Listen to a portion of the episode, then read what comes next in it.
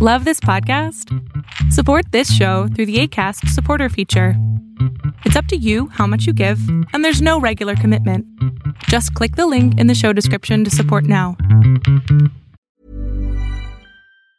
If you thought the only way to get a more defined jawline with natural looking results was through surgery, think again. Juvederm Volux XC is a non surgical injectable gel filler that improves moderate to severe loss of jawline definition and can help you achieve natural looking results with little downtime. Even better, this improved definition lasts up to one year with optimal treatment. No maintenance required. Improve jawline definition for a smooth, sculpted look with Juvederm Volux XC. For important safety information and to find a licensed specialist, visit juvederm.com. That's J U V E D E R M.com. Not for people with severe allergic reactions, allergies to lidocaine, or the proteins used in Juvederm. Common side effects include injection site redness, swelling, pain, tenderness, firmness, lumps, bumps, bruising, discoloration, or itching. There's a risk of unintentional injection into a blood vessel, which can cause vision abnormalities, blindness, stroke, temporary scabs, or scarring. Talk to a licensed specialist to find out if it's right for you. Ryan Reynolds here from Mint Mobile. With the price of just about everything going up during inflation, we thought we'd bring our prices down. So to help us, we brought in a reverse auctioneer, which is apparently a thing. Mint Mobile unlimited premium wireless. Ready to get 30, 30, bit to get 30, bit to get 20, 20, 20, bit to get 20, 20, bit to get 15, 15, 15, 15 just 15 bucks a month. So, Give it a try at mintmobile.com/switch. slash $45 upfront for three months plus taxes and fees. Promo rate for new customers for limited time. Unlimited more than 40 gigabytes per month. Slows. Full terms at mintmobile.com. Fiction, science fiction, horror, fantasy, crime, LGBT, thriller.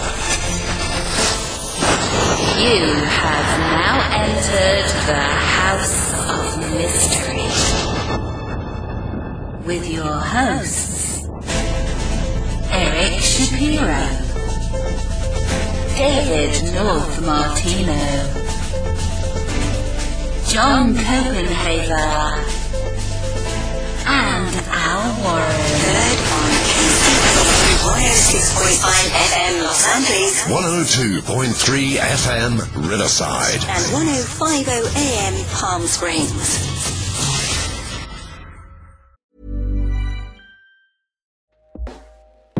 Hey everyone, I've been on the go recently Phoenix, Kansas City, Chicago.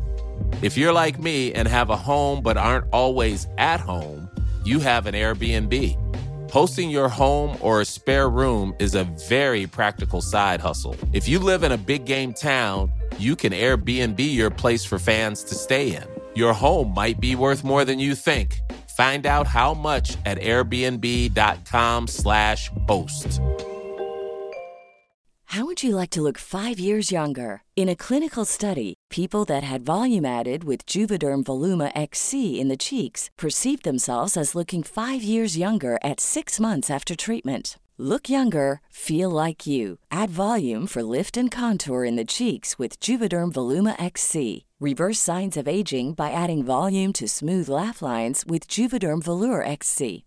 For important safety information and to find a licensed specialist, visit juvederm.com. That's J U V E D E R M.com. Not for people with severe allergic reactions, allergies to lidocaine, or the proteins used in Juvederm. Common side effects include injection site redness, swelling, pain, tenderness, firmness, lumps, bumps, bruising, discoloration, or itching. There's a risk of unintentional injection into a blood vessel, which can cause vision abnormalities, blindness, stroke, temporary scabs, or scarring. Talk to a licensed specialist to find out if it's right for you. Hey, I'm Ryan Reynolds. Recently, I asked Mint Mobile's legal team if big wireless companies are allowed to raise prices due to inflation. They said yes. And then when I asked if raising prices technically violates those onerous two-year contracts, they said, "What the f*** are you talking about? You insane Hollywood ass." F- So to recap, we're cutting the price of Mint Unlimited from $30 a month to just $15 a month. Give it a try at mintmobile.com slash switch. $45 upfront for three months plus taxes and fees. Promo for new customers for limited time. Unlimited more than 40 gigabytes per month. Slows. Full terms at mintmobile.com.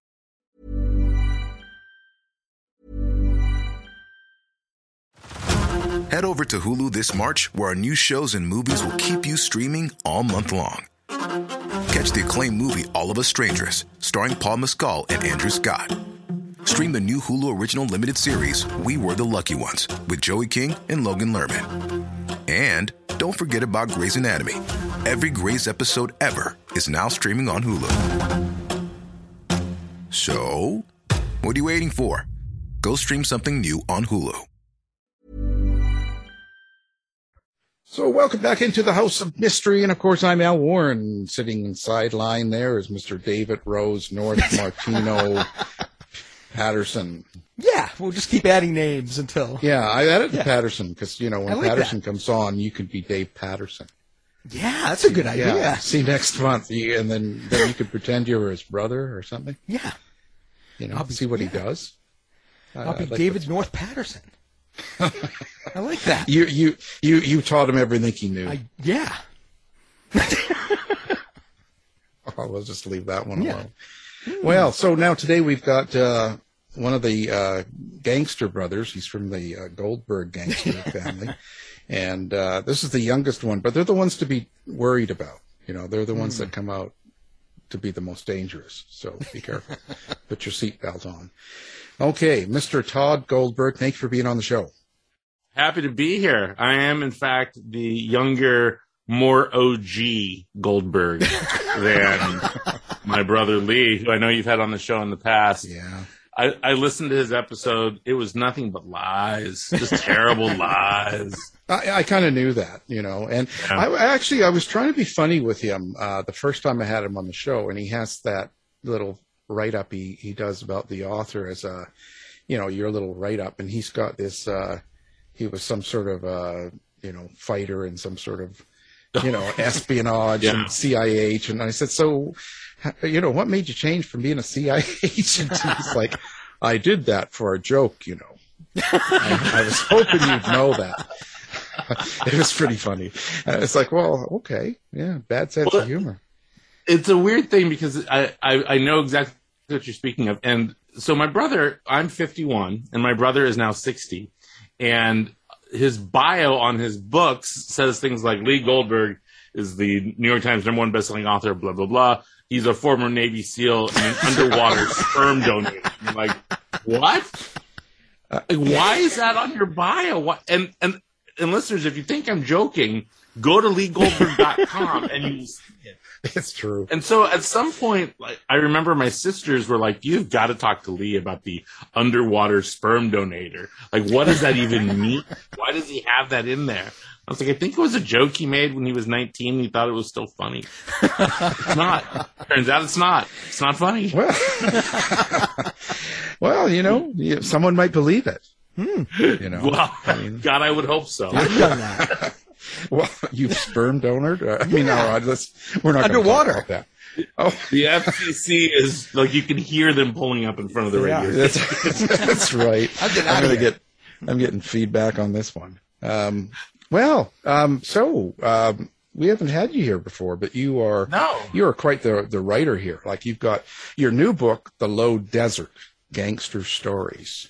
Um, now that is a fiction, kind of based on the gangster world. Yeah, it's a collection of short stories that is set um, sort of nominally in my gangster universe. So I've written uh, two novels about a Chicago hitman named Sal Cupertine who is forced to hide out in Las Vegas as a rabbi, though he is not Jewish and is not a rabbi. Um, and so the stories in Gangsterland, or and that's Gangsterland and Gangster Nation are the first two books. I'm writing the third and concluding volume of the series right now. And then The Low Desert has characters from those books and characters sort of tangentially related to those books, and then fresh and new characters also.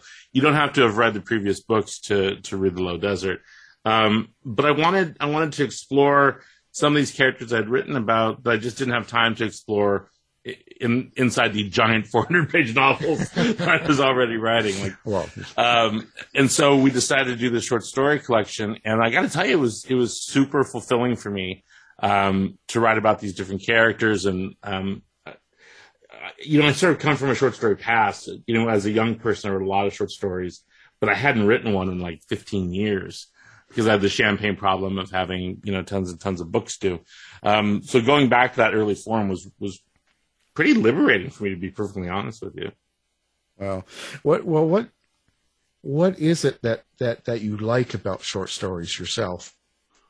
Um, there's a couple things. I, I, like being able to try on different outfits, so to speak. Um, you know, like when you're writing a novel, that's like you are in that same voice for two years, um, or 18 months, or however long it takes me to write a book. You know, all these pages, you're in that same voice, doing that same thing. Writing short stories allows me to, you know, shift and move and change. You know, I can do anything in 20 pages and then do something else in another 20 pages. And so I like the immediacy of it. I like the sense of completion of it. But I also like to look at a frozen moment in someone's life. I like to look at that, that moment when someone is pushed into a corner and they have to make a decision that is going to alter the rest of their existence. And the cool thing about crime short fiction is you don't need to solve the crimes necessarily. You know, you don't need to, you don't need to play it out the entire string. You can just show a moment when someone does something stupid and try to make that moment fulfilling for the reader. And that's fun. That, that it's it's a unique challenge that's different from a novel. Well, do you consider yourself more of a natural short story writer or a natural novelist? Do you have a preference for either one? If I didn't like nice things, um, then like right. If if I if I was deeply devoted to, to being poor, broke, and lonely, um, I would I would just write country songs and short stories. um, I, I, love the short story form. Um, it, it's really satisfying to me because I, I, sometimes I get bored when I'm writing a novel. Um, and so I would write short stories and be able to, you know, write about a million different people over and over and over again. And that would be, that would be great. But the reality is, is as a, as a crime writer, you just can't make a living like yeah. that. Um, and I, I mean, I love writing novels too, but I don't if you could make a living writing short stories, I don't think I would have written 16 novels or whatever at this point. I think I, would probably have split it evenly with, you know, eight novels and eight collections of stories. Well, your characters, you said you love writing about them. So how, how are your characters for you? Like, where do they come from and, and, and how do you relate to them? I say that because we talk to a lot of fiction writers, of course, and a lot of them will say they're like their family, they're like their kids, they're they have these descriptions about these characters that they've created. Yeah, it's hard to say. I mean, of course, nothing that that a writer creates doesn't have a piece of them and it. would be silly to ever suggest otherwise. Like, hey, I built it. Of course, there's some part of me in it. If I were to if I were to build the sofa, I would break a nail inside of it, you know. So there's some part of me in that, or I'd spit on it in anger you know, not that I'm a big spitter, but um, in anger anyway. Um, so of course, there's always a little part of of me that's in there because characters have my obsessions or my desires or my my skewed point of view of looking at the world. But you know, I really come from a place that, for me, character comes more than anything from setting. Um, so invariably, I, I, look at a place and I imagine like who lives there. So I'll, I'll give you a, a good uh, concrete, for instance. Um, in the low desert, there's a story called uh, The Royal Californian. And it's about a guy who has been shot in the foot, who pulls up to a hotel in Indio, California called the Royal Californian and um, does some nefarious stuff. And that's based on a hotel that I drive by all the time called the Royal Plaza Inn. And every time I drive by the Royal Plaza Inn, I think, who the F would stay there? and there's a bar and a restaurant that's connected to it. For a while, the bar was called Cactus Pete's. And then they did a renovation. And now it's called Steers. Not, neither of which sounds at all appealing, right? Yeah. Um, but they have karaoke and they have cheap steaks, according to the sign. And so I would like whenever I drive by, I'm like, man, who number one, who's who's staying there? And then who's coming there after work to do karaoke? It's like, hey, I gotta get to Cactus Pete's. It's six. Honey, I'm not coming home. I'm, I'm singing Song Sung Blue at Cactus Pete's. um, and so I had uh, I had been asked by um, uh, Akashic Books to provide a short story for uh, a collection called Palm Springs Noir, and I hadn't written anything and it was getting close to deadline time. And I was driving past the Royal Plaza Inn and having that same thought of, man, who stays there and sings karaoke there? And then all of a sudden it's like ding, ding, ding, ding, ding. right about who stays there and who sings karaoke there. And that then went to a, a darker spot in my head, which is that for 20 years, I've been trying to write a short story about a person whose karaoke song is Brick by Ben Folds Five, which is a song about teenage abortion. And you know, like the worst, the absolute worst karaoke song you could ever have. Like, here's one for everybody, you know, like American Pie and then Brick by Ben Folds Five. Um, and so suddenly all of my worlds converged as I was sitting there at the stoplight and I was like, I'm going to write about sort of a criminal karaoke singer whose song is Brick by Ben Folds Five, who's been shot in the foot and has to get out of the Royal Plaza Inn. And I drove home and I wrote the story, and it ended up being in um, Palm Springs Noir, and then it's in uh, the Low Desert, and then it just got selected for uh, Best American. Um, so sometimes my ideas come from old places, but most of the time it's like I'm trying to imagine who fits into a specific place or setting. So do you put up Lee there at that, at that place when he comes down? Is that where? I'm a good brother. I let Lee stay in my guest room. Um, he, he, was just here, and the so the amusing thing about my brother, there's a lot, uh, but he's on the keto diet, and every meal that he eats, he has to let you know. I'm eating all this bacon because I'm on the keto diet. Like, Yeah. Keep telling us. And then like he'll eat a bar and he'll say, There's no carbs in this bar. Like that's that's great, Lee. I'm gonna eat a Snickers like an American. That'd be interesting. That's quite the family. Um, well, so it seems to me like you have a lot of humor and a little bit of sarcasm or cynicism in your in your personality. Um, a little bit, just a little. A little yeah, kind of. I, I understand this, but do you place that in a lot of your noirs or your books as well? Yeah, I mean, the reason I write crime fiction instead of the super sad literary fiction that I started my career doing um, is the ability to write about the darkest parts of our society. You know, I, I, think the best crime fiction hangs a mirror to society and forces you to look at it. But when doing so, it's impossible not to see the absurdity of this world. Um, you know, we live in a in a world filled with irony and absurdity and stupidity and like the banality of evil. You know, mm. it's like the evil that we encounter these days is just so stupid and moronic and obvious. And so I want to poke fun at those things. And writing noir or crime fiction really allows me to to do that, to have characters that have a, a strong sense of cynicism and that sort of thing. And particularly in my in my gangster books where I'm writing about an absurd situation, you know, writing about a fake rabbi in Las Vegas who uses the skills that he learned as a hitman to run a, a synagogue. Like that's absurd, but it turns out that the skills you need to be a, a, really good hitman and the skills you need to be a really good rabbi are not so different. like, you know, the ability to gather people around you and make them trust you and, and guide them to the next life. You know, like that's, that's the two main jobs of a hitman and a rabbi. um, and so it's an absurd thing. Um, and so I, I, I, like to play with those things. And then the short stories, um, I think I probably do it more than in the novels because I think the short story form actually allows for it in an easier fashion. The the juxtaposition of the dark and the comic, I think, work better in a short space than they do in a big space where you're really sort of emotionally connected to a character. Well, you know, you're a natural with humor. Uh, do you feel um, that you need like, I guess, like comedic timing to create humor in prose? Kind of like a stand-up comedian has to have some sort of uh, comedic timing to to uh, make a joke land. Oh yeah, for sure. And and here's the thing: there's a lot of people who aren't funny, like a lot.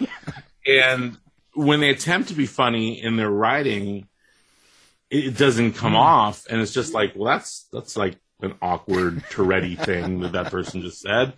and I mean, actually, I see this sometimes in my students. So I uh, I direct the MFA program at, at UC Riverside, and so I have I have you know 100 grad students in my charge, and when I'm reading their work or reading people who are submitting to get into the program, a lot of times I'll see people write things that they think are funny, and it's inappropriate at the moment, or they're not, or they're not funny, and you have to figure out a way to say to that person if if you're actually working with them, like, hey, your skill set is uh, drama. Your skill set is romance. Your skill set is horror. Your skill set is not, you know, one liners. Mm. And I don't think that I write jokes. You know, I think I write about funny situations. Um, and even that is, that is in fact more about timing because you're setting up those situations maybe 10 scenes before. Like there's, there's an ongoing joke in the Gangsterland books about how a rabbi could, could quote Bruce Springsteen or Neil Young, and if he said it with enough gravity, that the the people in the synagogue would just think that it's from the Talmud. so, like, if you say to someone, um, you, know, um, I'm just sick of sitting here trying to write this book, like that's the Talmud. Like that is the Talmud. yes, like or it's Dancing in the Dark. You know, it's like yeah, one one or one or the other. Um, and and so that's a joke that I use throughout these things, uh, throughout the, the books, in order for it to play off in a, in a moment when it doesn't work. Um, and so all of that requires some thinking and some timing. Um, but comedy's hard yeah. because also not everyone shares my sense of humor. Um, you know, which is wrong. Like, get on board. Um, and so sometimes, not that I often do this, but sometimes I'll go look at my reviews on Amazon at three o'clock in the morning and a person will say, "This is Harris. How dare he write about a fake Jew? How dare he? Who is he to write about these things?" I'm like, dude, it's it's a it's comedy. Um, though I will say, I, I I get the opportunity, oddly enough, to speak at synagogues, which is not something I ever sort of imagined because I'm I'm like a I'm a mayonnaise and corned beef Jew. Mm. Like I am not, I am not observant in the least. Like I'm a Beastie Boys and Neil Diamond Jew. That's about it. Um, and so I get invited to speak at synagogues about these books, and I always ask, like, if you had read this book about the fake Jewish rabbi and the author's last name was O'Neill, would you have invited that person to this to speak at the synagogue? And they're always like, no, it's anti-Semitic. And they're like, and, and in my mind, I'm like, it would be, but like that's that's the allowance that I get mm. by um, by by virtue of my birth. Well, it, but this this brings up the next thing, and when you say that about your students, sometimes they they do the one liner, and it's just not appropriate. Do you yourself worry about the political correctness or the appropriateness of, let's say let's say people now, because you know you know, in this noir sort of feeling, um, it's very dated in a sense, um, in the way people act and treat each other. Do you know what I mean? Like how they behave. Right. So are you, does that ever, do, do you ever rethink things and decide not to do it because of the current situation? Um, I don't know. Probably. I don't even know if it's conscious, you know? Um, because, yeah, well, I'll tell you, part of me is is like um, I get really turned off by serial killer books, for instance, and I swear this is going to relate to, to your question. Well, I, and, I've only got twenty five of them, so. um, and the reason is serial killer books are just about pretty blonde women getting killed, hmm. and then uh, some dude solving that. So what's wrong and with I that? think I think serial killer books perpetuate violence toward women. Um, I think it turns violence towards women into uh, entertainment, and so that that bothers me. Um, it didn't used to bother me when I was 20 years old because I was a moron. But I'm 51 years old and I have a wife and sisters and nieces and friends, and I'm part of the human race of which the other half happens to be women. I just think like, well, women should not be sport. And so when I'm thinking about my writing now, if I'm going to hurt someone or kill someone, there has to be a ripple that comes from it. You can't just be like you're shooting a red shirt on the planet and they fizzle away and that person's life never mattered. And so in that way, I am conscious of like, okay, this violence that I'm putting into the world, why am I doing it? What does it mean? And does it have some lasting effect on the characters in my, in my books? Because I don't want the violence that I write about to be cartoonish. Um, I want there to always be a ripple that hits the shore somewhere if you drop that pebble into the water. So as I've gotten older, that's been something I've thought about more and more often is like, what am I doing with all this violence that I write about? Like, how do I make it so it's not just sort of, you know, porn, you know, cause if I'm going to write porn, I'm going to write porn. Yeah. Um, I don't want to just be violent porn. Um, not that I've ever written a sex scene. Yeah. Um, because I'm incapable of doing that. um, all my sex scenes are always the same. And then they had sex. um, so yeah, I mean, I, I, I, probably do think about that a little bit, and of course, I, I, I probably am more aware of making my books, um, not just middle-aged white dudes named Todd, you know, uh, and try to try to expand the world. And I think I've always done that pretty well over the course of uh, my career. But you know, it's it's, it's a weird time. You know, it, it, it, there's nothing wrong with being sensitive to people's emotions. You know, right. I, I think it's I think that's a good thing. Exactly. I mean, you, you know, there's nothing wrong with it, but I just wonder if it makes you alter what you write. I don't. I don't think so. I mean, look, I'm writing. I'm writing some weird. Oh my! Oh, pardon me. Sorry, OCC. Um, I'm I'm writing some weird stuff. Like in the low desert, there's you know someone dies in every single story in that book. I think, and in violent and mysterious ways. Um, but I got news for you. Right now, if someone just died in a violent and mysterious way in whatever city that you're living in, whatever city you're listening to this, violence and death and murder are um, are as American as baseball and apple pie. Oh, I would love some apple pie. Well, they, they there's, there's, there's nothing like that in L.A. What are you talking about? well, you know, this is such a funny thing. Sometimes I'll write something and I'll get a letter I mean, actually, I get a lot of letters. um, but if if I hurt an animal in a book, oh my god, the letters are coming fast and furious. I can kill seventy five human beings. No one says a word. You hurt an animal, they're coming for you. I'm one of those guys that sends you a letter. I, the last letter I got was from a gun guy. The gun guys send a lot of letters. Like gun guys would never talk like your people talk. Yeah. like, but here's some suggestions for for new dialogue. It's like, hey, thanks, Steve. I appreciate it. Yeah, well, how does how, you know? Because the world's changed now. In the last ten years, I, I, I get a lot of, um, let's say, emails and and uh, things from people that are not mm-hmm. necessarily the nicest because they don't like my sense of humor or they don't like who I am or whatever it is, whoever they think I am. And, right. and, and it's really increased in the last five, six years. So I wonder, it's got to be the same in, in, your world. And people have such access to you um, that they never had before. Um, right. How, how, do you handle that, or do you do you just totally avoid it? Well, the majority of the letters I get um, are positive, thank God, um, and the ones that are negative are negative in a very specific way, which is someone will write and say, I was turned off by the violence in your book.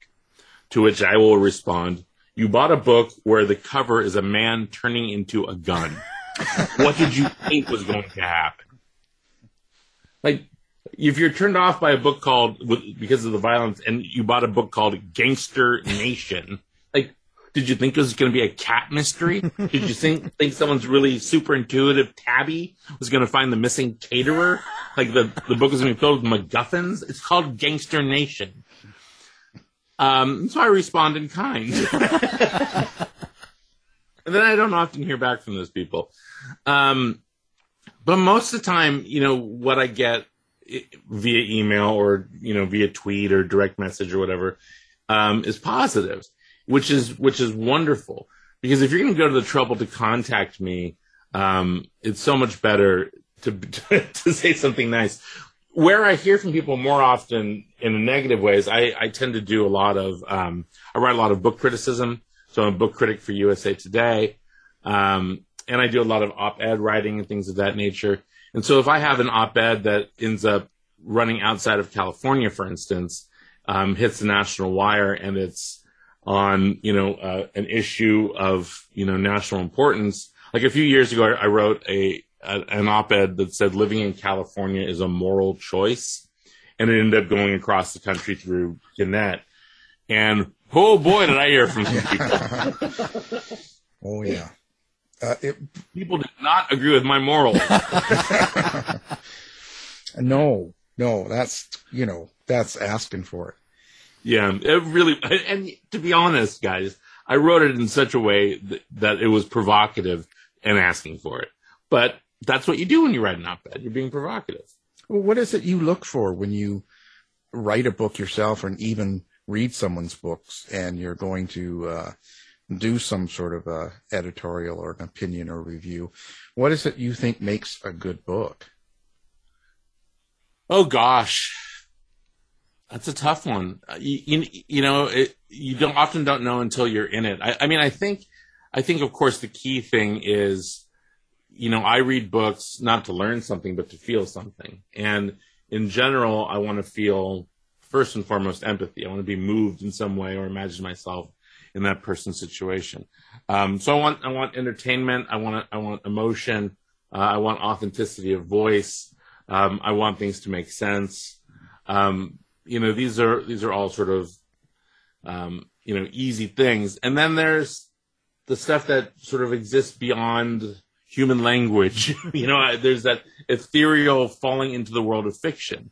There's nothing better, right, than reading a book and losing sense of time and space, right? Yeah. That's that's why we do it. Um, it's you know, you you come home from your crappy job, you sit in an overstuffed chair because they don't make understuffed chairs anymore, um, and you read a big thick novel that will, you know, take you away from the troubles of your life. If a book can't capture me like that, you know, I will often give it several chances as I'm reading if I'm going to review it to see if it's just if it's just me, you know, like oh maybe I'm tired or bored or angry or you know my dog peed on the floor and I stepped in it. Um, you know, all these things can can play a role. Um, and so I, I, I make sure that whatever I'm experiencing in the book, if it's negative, is not because of you know something going on with me personally. Um, that it's some function of the book itself. Um, but you know, I'm not I'm not really looking often to to say that a book doesn't work. It, it, hurts me when I have to give a book a negative review because I know how hard it is to write them. But that being said, if a book doesn't work, um, the you know the role of the the critic is to is to be honest, and so I am. And I always say the reasons why I think something doesn't work. And I don't often suggest ways to fix it because that's not that's not my job. That's my job in the classroom. That's not my job in the Los Angeles Times. So, what do you want people to get out of your book? Like, especially like you look at the new one with the short stories. Did you set out with some sort of a? Did you have a picture in your mind of what it would be at the end and what people would be getting out of this book? Yes. Um, it's so funny. It, it's almost easier to compare it in my mind to a record than to another book or something. Um, it's like I wanted to write Bruce Springsteen's Nebraska. You know, like I wanted, I wanted the literary equivalent of Nebraska. That feeling of a specific place, and that the people that you are meeting in that specific place could only live in that place, and the problems that they have could only come from that place. And so I really wanted to paint a picture of this region, uh, of the, you know, the desert Southwest. And of course, there's a couple stories that take place um, outside of it, one in Chicago and one in uh, Las Vegas. Um, but I, I, wanted I wanted to paint a picture of, of this of this region, and I wanted the people that are reading it to understand that this desert paradise, this vacation paradise, is a place that is always trying to kill you you we don't belong in the desert. The desert doesn't want us. The desert is trying to kill us every single day. It's 120 degrees, and if my, my air conditioning goes out, I'm dead. I'm dead. like that's what will happen is event- if I don't go to the neighbor's house or the Hampton Inn. If I stay in my house and it's 120 degrees, I will die. Or if I go outside and I step on a scorpion and there's no one around, what's going to happen is I'm going to die. Or all these snakes that are on the other side of my fence that are on the golf course. If I encounter one and they bites me, I'm going to die. Or the pack of coyotes that every night stalks my backyard and I hear them screaming like a pack of Airbnb tourists out there. they want to kill me. And so this this notion of this this paradise where I live, uh, this vacation paradise juxtaposed with the reality of the place, which is that humans shouldn't live here. The desert doesn't want you, and the desert will reclaim you. You know, this is the other the the fascinating thing. You know, when the recession hit um, in 2008, 2009, and there were all these housing developments that got built out here in the Coachella Valley or uh, out towards like uh, towards the Inland Empire, Hemet, places like that, that were sitting empty. It took the desert like two months to reclaim it, and all of a sudden, these places that were built to look like you know lavish. Uh, gated communities were overrun with the desert. The coyotes were there. The owls were there. The snakes and monsters and meth addicts, they were all there. Um, and so I love this idea that where I live is an impermanent paradise that's always trying to drive you out. And I love to write about the people who live here. Um, because if you come on vacation, you know, this is the thing. Have you guys ever had the experience on vacation where you're at a hotel and you're like, everyone is so nice here. It's so beautiful here that everyone's bringing me drinks. this is the best. I want to move here. Those people hate you. The people bringing you drinks, the people bringing you that, that cheeseburger by the pool, they want you to drown. They hate, they hate you. It's true. and and so I love this I this this way that we as humans when we're on vacation just of like everyone's just so happy to see me. it's just their pleasure that I'm here and they get to serve me. And that's what this entire area that I live in is based on is is the you know resort living idea that ah it's so beautiful everyone's so nice we all want you to leave it was it was uh, Coachella and Stagecoach all this month in the desert and so every weekend hundreds of thousands of people came to town and all I wanted them to do was to turn around and go home get, get out of my Trader Joe's I need my chocolate covered almonds get out of my Trader Joe's Well, you know, it sounds like you be like being in a place where you're not wanted. well, I'm wanted. They want me here. I'm a I'm a middle aged Jewish man living in the desert. This is my fate. yeah, what more could you ask for, right? I mean, if I'm lost for a little bit longer, I'm biblical. Yeah, forty years. but uh, d- d- now, do you put um, a theme or a subtext in your stories and in the book? And maybe it's not intentional, but it comes out at the end. It comes out naturally. Let's say when you're writing it. Do you find that true or not? No, No. um, no. I mean, I- like you never walk into the bookstore and ask the person behind the counter, like, "Do you have any books with a good theme?" like, and so I've always thought of theme as sort of, um, you know, the, the, the provenance of, of the of the English teachers. Let them figure out the themes. I don't I don't ever really know because I'm I'm, always writing the same essential story in a way, which is you know is someone um, an accumulation of their worst days or not. you know that that seems to be what I what I tend to write. Um, and you know, at what point does someone break bad? Um, and at what point does a bad person make decide to be good? These are things I, I think I, I tend to write about a lot, but it's things we all tend to write about a lot. I mean, this is this is the these are the seven conflict plots that have existed our entire lives. Um, but you know, I think subtextually um, in these Gangsterland books, and then also somewhat in the Low Desert, a lot of what I'm talking about has to do with um, with faith. Um, you know, I'm writing about a guy who pretends to be a rabbi for so long that he becomes a rabbi, and and begins to take on Judaism as essentially um, the one divining purpose of his life that he never had before. And and like I said, I'm not I'm not a terribly religious person. Um, but what I realized at some point um, in my in right before I started to write Gangsterland, I had read sort of all of the Jewish texts. So I read the Talmud, the Torah, uh, all these books on Jewish eschatology.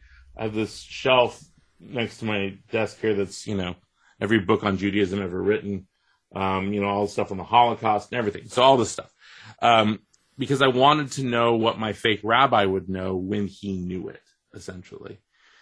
And so reading about that and recognizing that I didn't really, that I hadn't paid homage to the struggle of my forefathers to get me to this point where I can literally build my house on making jokes about Judaism.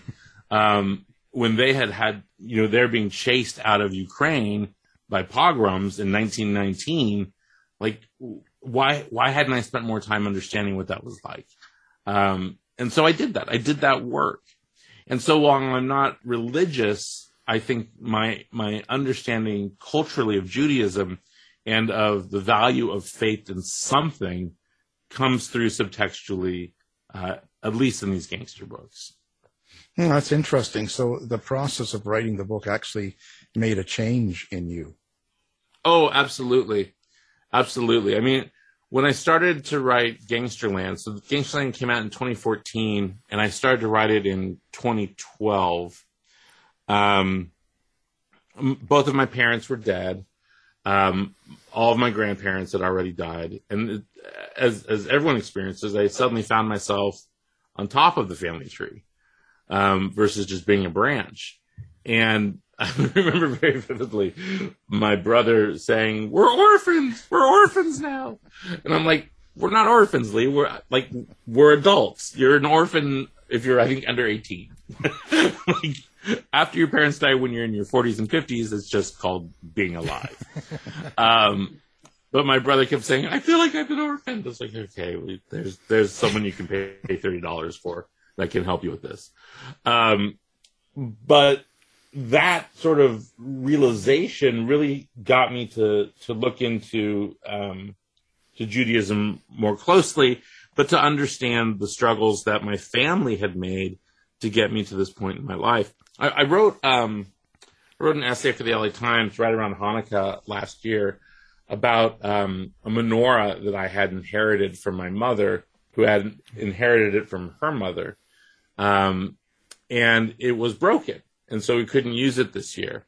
And I wrote this essay in the LA Times about a memory that I had about the menorah, but also a memory I had had of sitting on my grandfather's lap and having him ask me if I knew what it meant to be Jewish.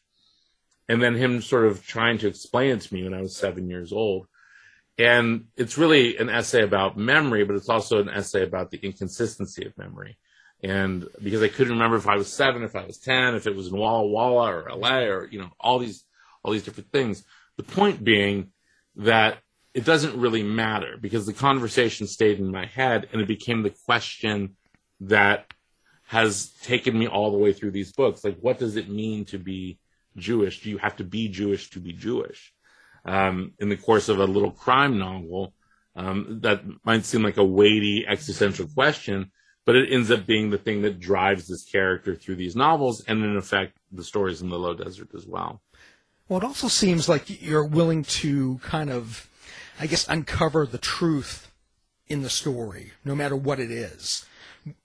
Yeah i'd say that's true. Yeah absolutely. I, I mean more often than not it's an emotional truth mm. right? Um, you know i'm content not to solve a crime in something that i write um, be it a short story or a novel, provided that the the character who you most care about comes to some sort of understanding of the emotional truth of their lives. Because I think that's satisfying to us. Like some things don't get solved, right? Like how many times do you watch one of those shows at two o'clock in the morning on the ID network and they're like, in the fall of 1974, a body was found.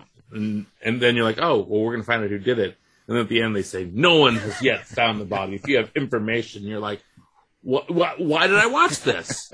this is totally unsatisfying no because, because there's no, there's no one that you're identifying with who has any sort of, um, emotional closure in this either. It, you are both the investigator and and the witness at that point. And you're like, well, this sucks. I don't want to watch an unsolved murder.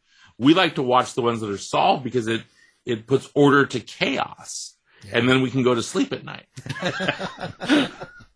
Well, except for the So- desert's trying to kill you. So yeah. right. So yeah, I'm I'm always looking for for truth. Um, I find truth to be um, to be very calming. In fact, Well, I guess it's because you know what you're dealing with. Then. yeah, and you know it's so funny. Like over the course of the last two years, I don't know if you guys remember, there was this plague. Uh, Well, yeah. yeah. Well, what what was that? Yeah. I- and so I was riding the low desert um, during the plague. Like the la- the I, I finished the low desert in um, December of 2020, and then oh no, I'm sorry, Th- that's not correct. I finished it in January or I'm sorry, April of 2020 is when I turned it in. Um, the last rewrites. Um, and then the book came out in February of 2021. And so already I was feeling, um, a sense as a writer of like, man, what, if- like, what does any of this matter? You know, like, is anyone going to be alive by the time this gets published? And if so, like, I better have something important to say. And so I tried to, in the book, like, actually have the stories mean more than just a simple crime story. Um, you know, have some larger purpose behind it. There, there are three stories in the book about um, a cocktail waitress named uh, Tanya who adopts a child from Russia named Natalia, and then Natalia disappears. And I had never solved what happened to Natalia prior to that book. Like I knew that these were stories I had, was going to write, and my editor was like, "You got to, you got to tell the reader what happens. You need to satisfy this because we might all be dead by the time we get to the end of this book, and they're going to want to know what happened." And so I wrote this third story, um, which I won't, I won't reveal what it is, so that listeners, when they stumble on it because they read in order, um, will be surprised to find out what happened to her. Um, it was very satisfying, even though it's a dark ending. It's like, well, okay, there's a period, not an ellipses in this story, and that that feels good. You know, that finally feels good. It feels satisfying. Well, you know, I I heard the, that the plague was fr- fake, so you know, it's, not true. All my dead friends have been telling me that it's not real. Yeah, yeah. when they say, "Do you think we've done too much?" and it's like, well, ask the dead people. Yeah. Uh, Look, I love ivermectin in a milkshake as much as the next guy, but I'm so boosted I could I could power the space shuttle. well, yeah, and you drink a cup of bleach every day. oh, I'm insane. Um, well, that's Remember that guy was president? Oh, please. You know, it, it- but you know, the, the, the one thing that was good about that guy being president was, um, This should be good. I'm eager to find well, out. th- that you realize that true life is far stranger than the fiction. And that was a perfect example Yeah. of the way people behave. Like, because you could have wrote a lot of these things. Let's say it never happened, and you decide Mhm. to write a book about uh, some sort of plague or pandemic, and you have like the anti-maskers, the chippers, the flat earth. You have all this stuff going on at the same time. President telling you to drink bleach. You have this whole thing, and if someone was to read that, they'd go, "Oh, this is a bunch of bull. This could never be. This is so unrealistic." Right. But after being through it in reality, it's like, wow, it can happen. Well, and that's the that's the thing that makes writing crime fiction so hard now, particularly like any sort of mob stuff. So I'm going to drop a huge name here. Are you guys ready for this? Okay. Here comes. I was speaking to Congressman Adam Schiff the other day. Boom, Goldberg. Shifty shift. um, he was uh, he was at the Los Angeles Times Festival of Books, and there was a party uh, after the book prizes where he had won the book prize for current interest, and I was like, I gotta talk to this dude, like, dude, help save America. And he was asking me, you know, what do I write about? And I said, I write mob fiction. I said, but you know, interestingly enough, I had written this article about how Trump, um, you know, stole all the wrong things from mob bosses and never realized like none of the mob bosses that you're stealing from are free. They're dead or in prison or, or, you know, Godfather 3 happened and no one wants to see that again.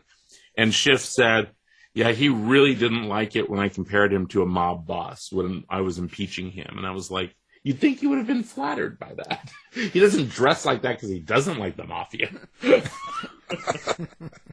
Yeah, I tell you, you couldn't get, uh, you couldn't, he's a gangster all the way. Yeah, but the the absurdity of the world makes crime fiction all the more difficult because now everything seems possible. Like whatever Elmore Leonard had cooked up 30 years ago, where it's, you know, doofus criminals who can't stop tripping over their own feet, like, hey, welcome to the United States government. yeah, yeah, it's pretty sad. Sad situation yeah. been through. So, what, what do you draw from, but um, for yourself? Like, do you do you find yourself ever in a place where uh, you're not feeling it, you can't write, or you're not sure what you want to write? And if so, what do you do? Um, not really. Um, part of it is is uh, simple, which is like, oh, the bank still wants me to pay for this house. so if I don't write this book, I, they're eventually going to want the house. Um, so there's there's that tangible part of it. Um, but you know, I don't really concede that writer's block exists. Um, this, that's something that the novelist Richard Ford said years ago. I, I remember in an interview, they someone had asked him like, "How do you deal with writer's block?" And he said, "I don't concede that it exists." And I, I like that because if if it if you think about it in terms of other people's lives and jobs, no plumber comes to work and is like, "Can't work on your toilet. I got plumber's block. Just yep. can do it today. It's not working." Can't get that thing out of that hole, not because I don't know how, but I just can't do it. It's like it's like as as writers, we gotta get over ourselves sometimes. You know, like we it, it's a mental block that's born out of insecurity and fear. Um, and so what I tend to do if I'm feeling, if I'm not feeling it, and of course there are days when I'm not feeling it, of course, um, you know, I'll take a walk or I'll read reading is a great way for me to to get back into it and want to write some more.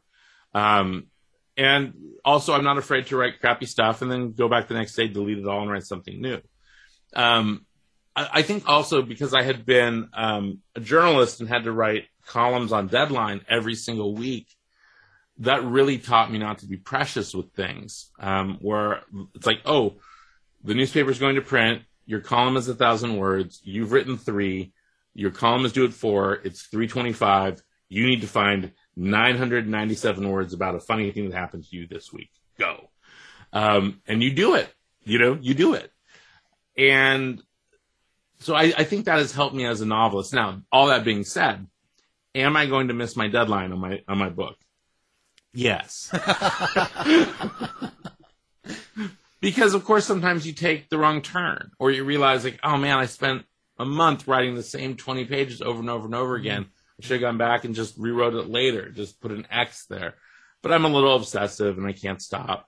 Um, but I have a great editor, and uh, having a great editor um, that I've worked with for years on my books, uh, that that's sort of a, a great sort of safety net because I know that for me now, in fact, the writing of books is actually a collaborative process. I'm I am starting out with something and then I'm going to hand it to my editor, and my editor is going to turn it into David.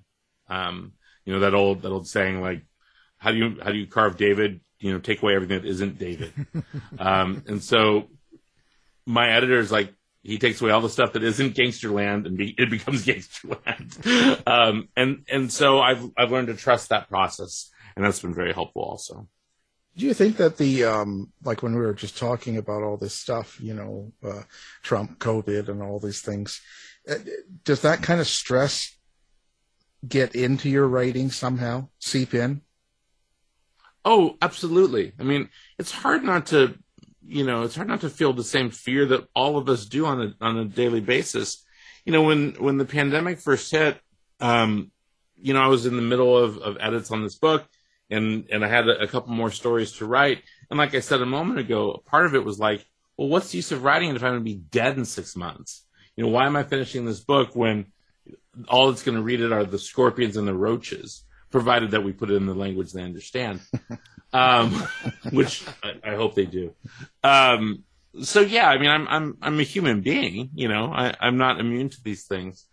Um, and you know, in terms of the writing itself, you know, I, I didn't, I don't know if if too much of it seeped in. There, there's there's one story in the book where I mention someone watching the news and and the person asked themselves, should I be worried about these sick people in China? Um, and that's just sort of like an ode to the time period of when that story is, because this, the story takes place um, at the end of 2019. Um, but I, I think that it's natural that there's some feelings of claustrophobia in in the in the book. There's some um, some notions of you know conspiracy theory type things. You know, someone who believes something counter to the reality that they're living in. But that's also just you know that's endemic of living in our culture right now. If you're not if you're not being realistic with how people live their lives, your fiction is going to feel anachronistic. Like everyone knows someone in their family or in their peer group who's a crazy conspiracy theorist. Everyone knows one.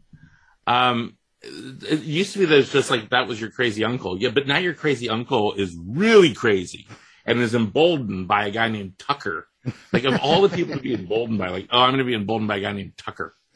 Ugh. Anyway, um, so, and then of course the internet has shown anyone that um, whatever you're into, there's a million other people that are into it also.